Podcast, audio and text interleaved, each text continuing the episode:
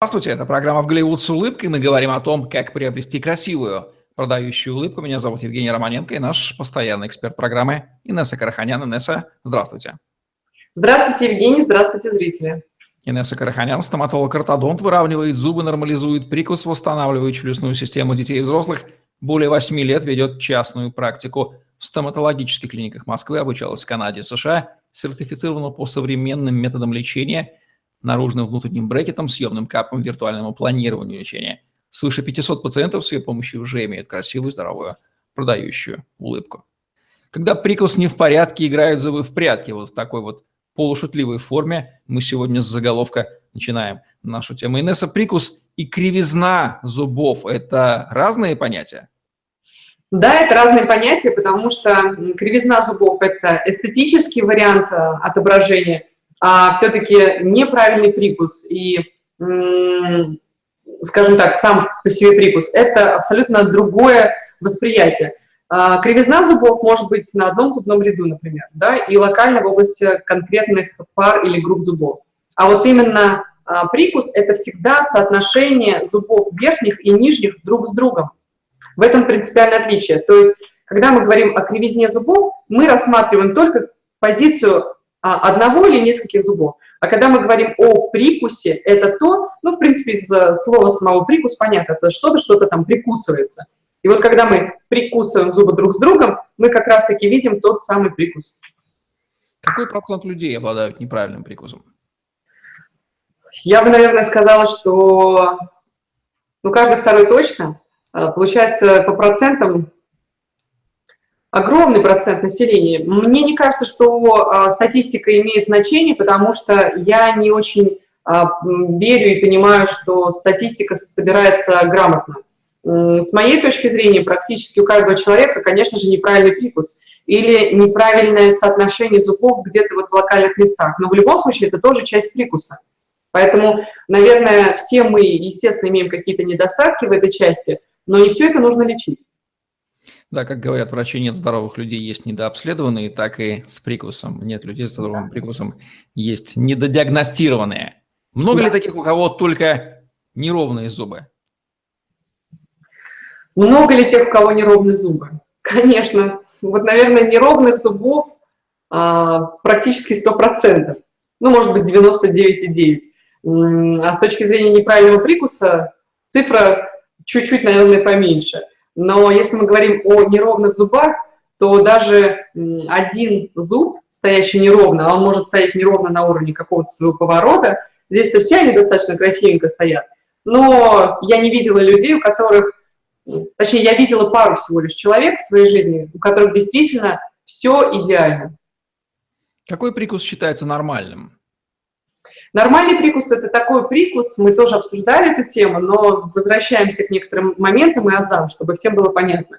Нормальный прикус – это когда зубы при спокойном смыкании имеют шахматный порядок сбоку по отношению друг к другу, то есть каждый зуб, начиная от клыка, соотносится с таким же нижним, и позади стоящим – это принцип треугольника. С правой стороны и слева должна быть такая картина.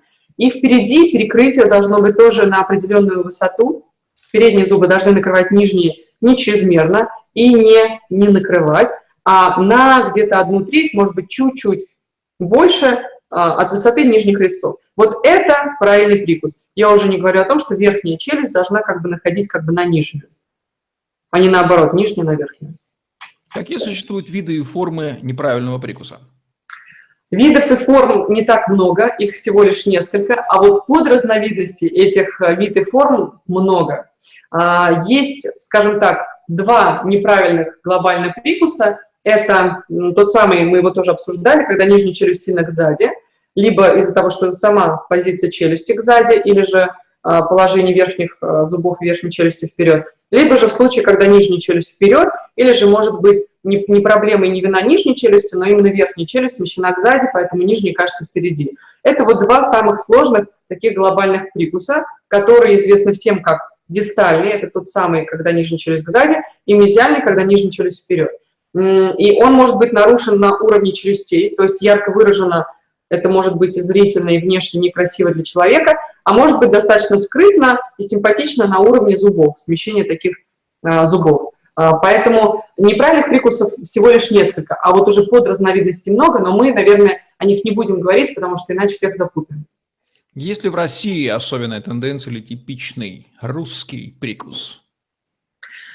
Да, в России есть типично русский прикус. Это как раз-таки тот самый дистальный, второй класс, скажем так, когда нижняя челюсть смещена к сзади или же соотношение зубов по такому бугровому типу. Помните, мы говорили, что контактировать зубы должны в шахматном порядке, а вот неправильный порядок вот именно дистального прикуса – это когда они стучат друг на друга, зуб на зуб. И таким образом эмаль в связи с этим стирается. И верхних зубов, и нижних, прежде всего нижних зубов. А потом появляются и добавляются проблемы с пародонтом, уходит десна. Вот это наш типичный прикус. А вообще национальный фактор как-то влияет на формирование прикуса? Да, очень сильно влияет национальный фактор, потому что связано это, я бы сказала, э, связано это именно с особенностями строения лицевого скелета и черепа. А неправильный прикус, например, у азиатов сводится к тому, что они очень скуластые, у них массивная нижняя челюсть, очень широкая улыбка, и таким образом а, чаще всего у них как раз-таки вот этот либо мезиальный прикус, то есть когда нижняя челюсть как бы вперед, она такая массивная и мощная, у них бывает гораздо чаще. А если мы говорим про американцев, у них тоже тенденция как раз-таки к смещению нижней челюсти вперед, у них у всех такое лицо мощное, выраженный подбородок, но их это, кстати, не портит, то есть это их такая национальная характерная особенность отличительная. У нас как раз-таки нижняя челюсть всегда сзади, это такой тип тех самых моделей, у них очень часто красивый профиль, потому что именно за счет смещения нижней челюсти к сзади очень выражены углы нижней челюсти, это смотрится достаточно сексуально, и этот прикус считается таким соблазнительным. Если мы говорим об европейцах, ну, наверное, у них бывает э, по-разному. Я видела разные у них прикусы, и какой-то такой характерной особенности не выявляю. В каком возрасте нужно обращаться к специалисту для определения нормальности смыкания зубов? Как раз-таки самый лучший возраст – это первый э, период 6-7 лет, и дальше это 12-14 лет, а, как раз когда происходит 6-7 лет смена молочных зубов на постоянные, и уже видна тенденция в смыкании первых жевательных зубов, которые как раз-таки являются как бы ключом окклюзии, ключом стабилизации положения этой нижней челюсти а, в черепе. А если мы говорим возраст 12-14 лет, это прекрасный возраст, потому что здесь а, природа как раз-таки начинает бурно развивать человека, и он растет во всех смыслах этого слова, и как раз-таки то, что в 6-7 лет, возможно, было с тенденцией, уже будет более проявлено в 13-14 лет, ну или в 12-14. У девочек пораньше, это 12-13 лет, у мальчиков чуть позже, 13-14 лет, как раз-таки стабилизация уже происходит с самого всего прикуса, и есть э, прекрасная возможность повлиять на развитие зубочелюстной системы или на изменения гораздо с более быстрыми темпами. Есть ли периоды смены прикуса? Да, а, мы сейчас говорили как раз приблизительно о периодах смены прикуса, это тот самый возраст, 6-7 лет, когда молочные зубы меняются на постоянные, начинают меняться.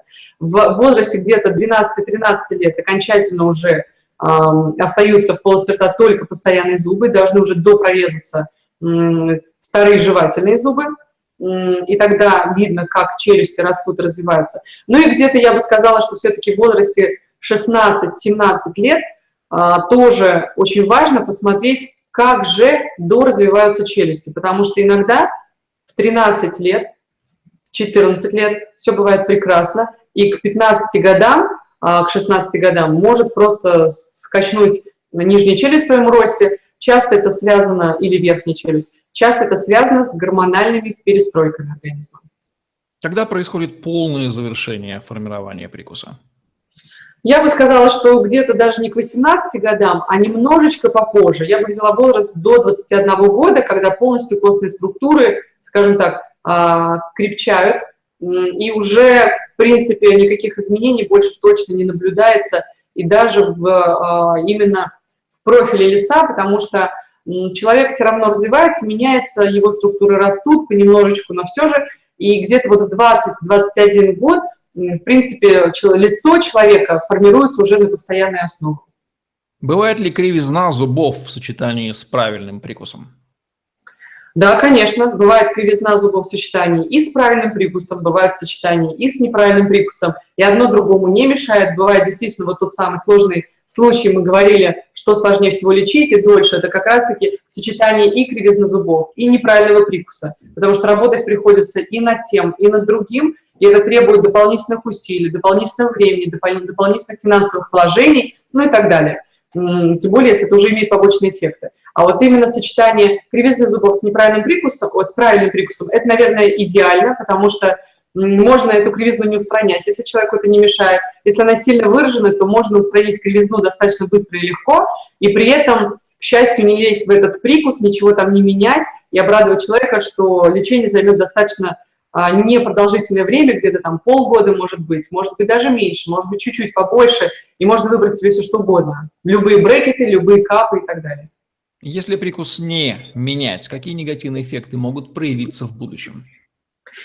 Самые негативные эффекты, мы о них тоже говорили, но еще раз продублируем, это, конечно же, представьте, если нижняя челюсть выпирает вперед, или же наоборот нижняя челюсть сильно сзади, то стираются зубы – это перегрузка боковой группы зубов, и таким образом все боковые зубы трутся друг об друга, и это неправильные контакты их постоянные. И уже достаточно там в 21 год увидеть изменения в виде стертых зубов, изменения даже в пародонте бывает, уходит десна, начинаются процессы разрушения прикорневой области зубов, ну и так далее. Это самые важные изменения, которые вот видны всегда. Всегда ли определенный вид прикуса будет иметь схожие побочные эффекты для разных людей?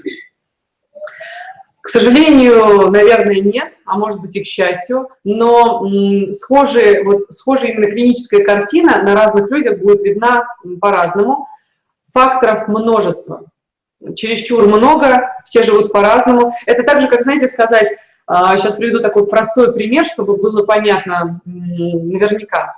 Это как одни и те же родители воспитывают э, даже элементарно двух близнецов или двух э, или двойняшек, э, или же просто это большая семья, но при этом родители одни, они воспитывают, может быть, погодок или близнецов-двойняшек, но дети разные. То есть много всего генетически заложено, много всего зависит от самого человека, много дополнительных факторов, много психологических моментов. То же самое с прикусом.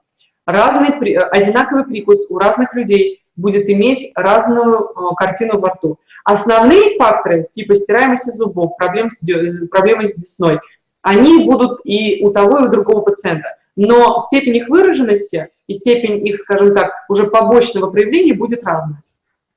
Какой период жизни человека следует ожидать неприятные проявления проблемного прикуса? Я бы сказала, что это возраст где-то 25-30 лет. Такой, а, скажем так, оптимальный возраст, когда точно видны побочные эффекты, но не в сильно агрессивно выраженной форме, а уже вот выраженный, но все-таки не переходящий в патологическую картину, и тогда пациент сам это видит, и гораздо проще ему это все объяснить и с ним договориться о том, что лечение действительно важно, целесообразно, но как бы не все потеряно. То есть побочные эффекты проявляют себя, но еще не пошли достаточно серьезные такие существенные изменения – когда потребуется, может быть, э, пост, э, после ортодонтического лечения реконструктивные какие-то восстановительные процедуры, то есть типа виниров, или же наращивание зубов, или же коррекции, или пластика десны. Возникает вопрос, как же мотивировать себя на долгий путь лечения?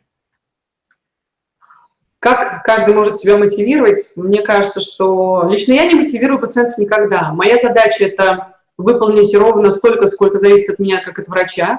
Это рассказать, объяснить неправильный прикус. Но я очень часто шучу с пациентами на тему того, что мне кажется, там, допустим, вот вам, Дима, это не нужно, потому что вы же сейчас в телефоне сидите, вам там важнее то, что происходит.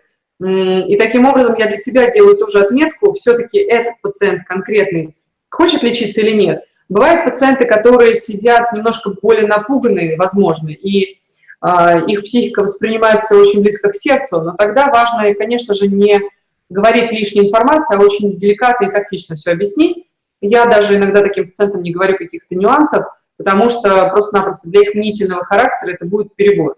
Или я скажу им об этом попозже, например, в ходе лечения, когда они уже расслабятся, начнут носить брекеты или капы, и когда они успокоятся, я скажу вот о больших нюансах. То есть не надо валить все в кучу, и единственная мотивация для человека – это только его собственное желание, правда. То есть невозможно его смотивировать.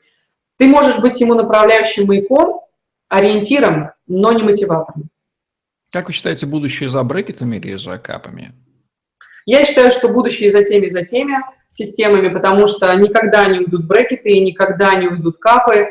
А, всегда по показаниям будет актуальна та или иная система.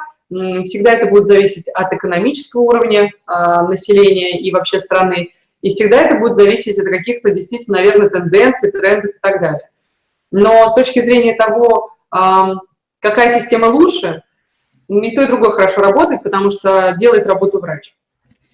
Учитывая, мягко говоря, некоторую безответственность нашего населения, особенно в вопросах своего здоровья и желание делегировать его кому угодно, только не себе, в чьих руках сохранность результата полученной красоты и здоровья зубов? Сохранность результатов всегда в руках и врача, и пациента. Я не снимаю ответственность а, никогда с себя, я не снимаю никогда ответственность пациента. Если пациент приходит своевременно на приемы, осмотры, то я, а, конечно же, увижу, где отклеился ретейнер или же какое-то изменение, которое, может быть, действительно не идет, идет в разрез с той картиной, которую вот, вроде бы мы стабильно увидим, и человек уже взрослый, у него никуда не, не должны были поехать эти зубы. Но в жизни бывает действительно все, что угодно а, в нашей специальности, поэтому здесь я всегда говорю пациентам, что а, приходить надо обязательно своевременно, раз в 3-4 месяца или раз в полгода, и если что-то происходит, а меня нет рядом – и вы находитесь, не дай бог, где-то в отпуске тем более, то лучше напишите нам или позвоните, мы попробуем вам помочь, ответить на какие-то вопросы. Но вот эта вот связь и контакт, он не должен, конечно же, никуда деваться. Если пациент, Если пациент да, понимает, да, понимает правильный приказ, он хочет видеть, как будет выглядеть правильно, правильно. нюансов, да. с пластилином не слепите его, пожалуйста, как ему его показать? Ну, лепить из пластилина не нужно, есть такая опция и функция, скажем так, платная для пациентов, но все же, если он ищется на брекетах, то можно сделать запрограммированное виртуальное перемещение планирования лечения и показать ему еще до начала то, что мы можем увидеть в конце лечения, и даже внести коррективы в соответствии с тем, что хочет он, или же объяснить это на моменте до а, уже приступления к работе, для того, чтобы не было каких-то вопросов. Но мне кажется, что вообще всегда лечение – это Почему я люблю лечить на капах? Я люблю лечить на капах, потому что у пациентов в конце лечения меньше вопросов. На брекетах лечение занимает своеобразную историю. Это всегда все, скажем так, сложно. Не всегда люди видят сразу же какие-то изменения, потому что брекеты заслоняют несколько зубы, оттеняют. А, но в, в любом случае на брекетах тоже можно виртуально спланировать заранее и показать это как есть. Но мне кажется, сама вообще система КАП, она имеет некоторую такую игровую форму, потому что это что-то пластик, это вот что-то такое несерьезное на зубах, и люди проще это воспринимают. Может быть, здесь есть какой-то момент вот именно такой легкой игры. Давайте развеем основные мифы и сообщим факты об исправлении прикуса. Мифы – это то, что это жутко больно. Я просто очень сильно не люблю этот миф, он больше всего меня раздражает и огорчает. Мифы – это то, что брекеты портят внешность человека. Я бы сказала, что еще никого брекеты не испортили, они только украшают, потому что портить может только прикус и кривизна зубов. А уже брекеты, они даже несколько камуфлируют и оттеняют а, момент вот кривизны и так далее. Многие даже не хотят потом снимать брекеты, говорят, я к ним не только привык, но они мне как-то так идут, и мне с ними красивее, зубы смотрятся белее или еще что-то.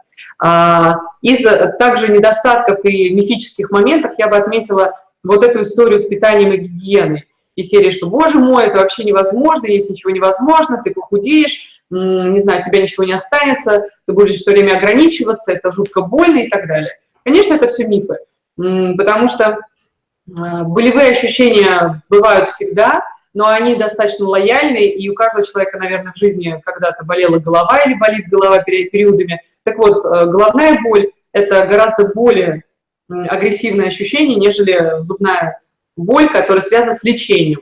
Я не говорю просто о зубной боли, а именно связана с перемещением зубов или же с исправлением прикуса. А с точки зрения приятных факторов я бы отметила то, что все же пациенты, которые стали гораздо проще и информированнее для нас, как для ортодонтов, Таких людей стало больше. Это приятно, это здорово, потому что мне нравится, когда люди многое знают, понимают, и они как бы с тобой на одной волне, с ними просто общаться, не приходится а, ощущать пережитки вот такого советского мышления, когда люди говорят, ну послушайте, ну вот у меня такой прикус, но, но я же не умру, ну тогда и ладно. И вот не объяснить человеку о побочных эффектах такого прикуса, и жаль, что до них не достучаться, потому что, к сожалению, у них, например, в полости рта уже много чего проявлено в негативную сторону, и много побочных эффектов от этого прикуса, много разрушенных зубов, много кариозных, много, например, дефектов десен, но человек просто несгибаемый, он говорит, ну и ладно, меня это все не тревожит. Вот это, наверное, то, что огорчает. Я думаю, что такие люди, особенно мужчины, видят столь симпатичного ортодонта, влюбленного в прикус и в кривизну зубов, у них прорастет это где-то, и вполне возможно, они себя смотивируют. Теперь мы больше знаем о том, что же такое кривизна зубов и прикус, чем они отличаются. Все благодаря Инессе Криханян в программе «Голливуд с улыбкой». Ставьте лайк, подписывайтесь на наш YouTube-канал, чтобы не пропустить новые интересные видео с вашими любимыми экспертами. Красивых вам, ровных зубов и продающих улыбок. Удачи, всем пока. До свидания и до новых встреч.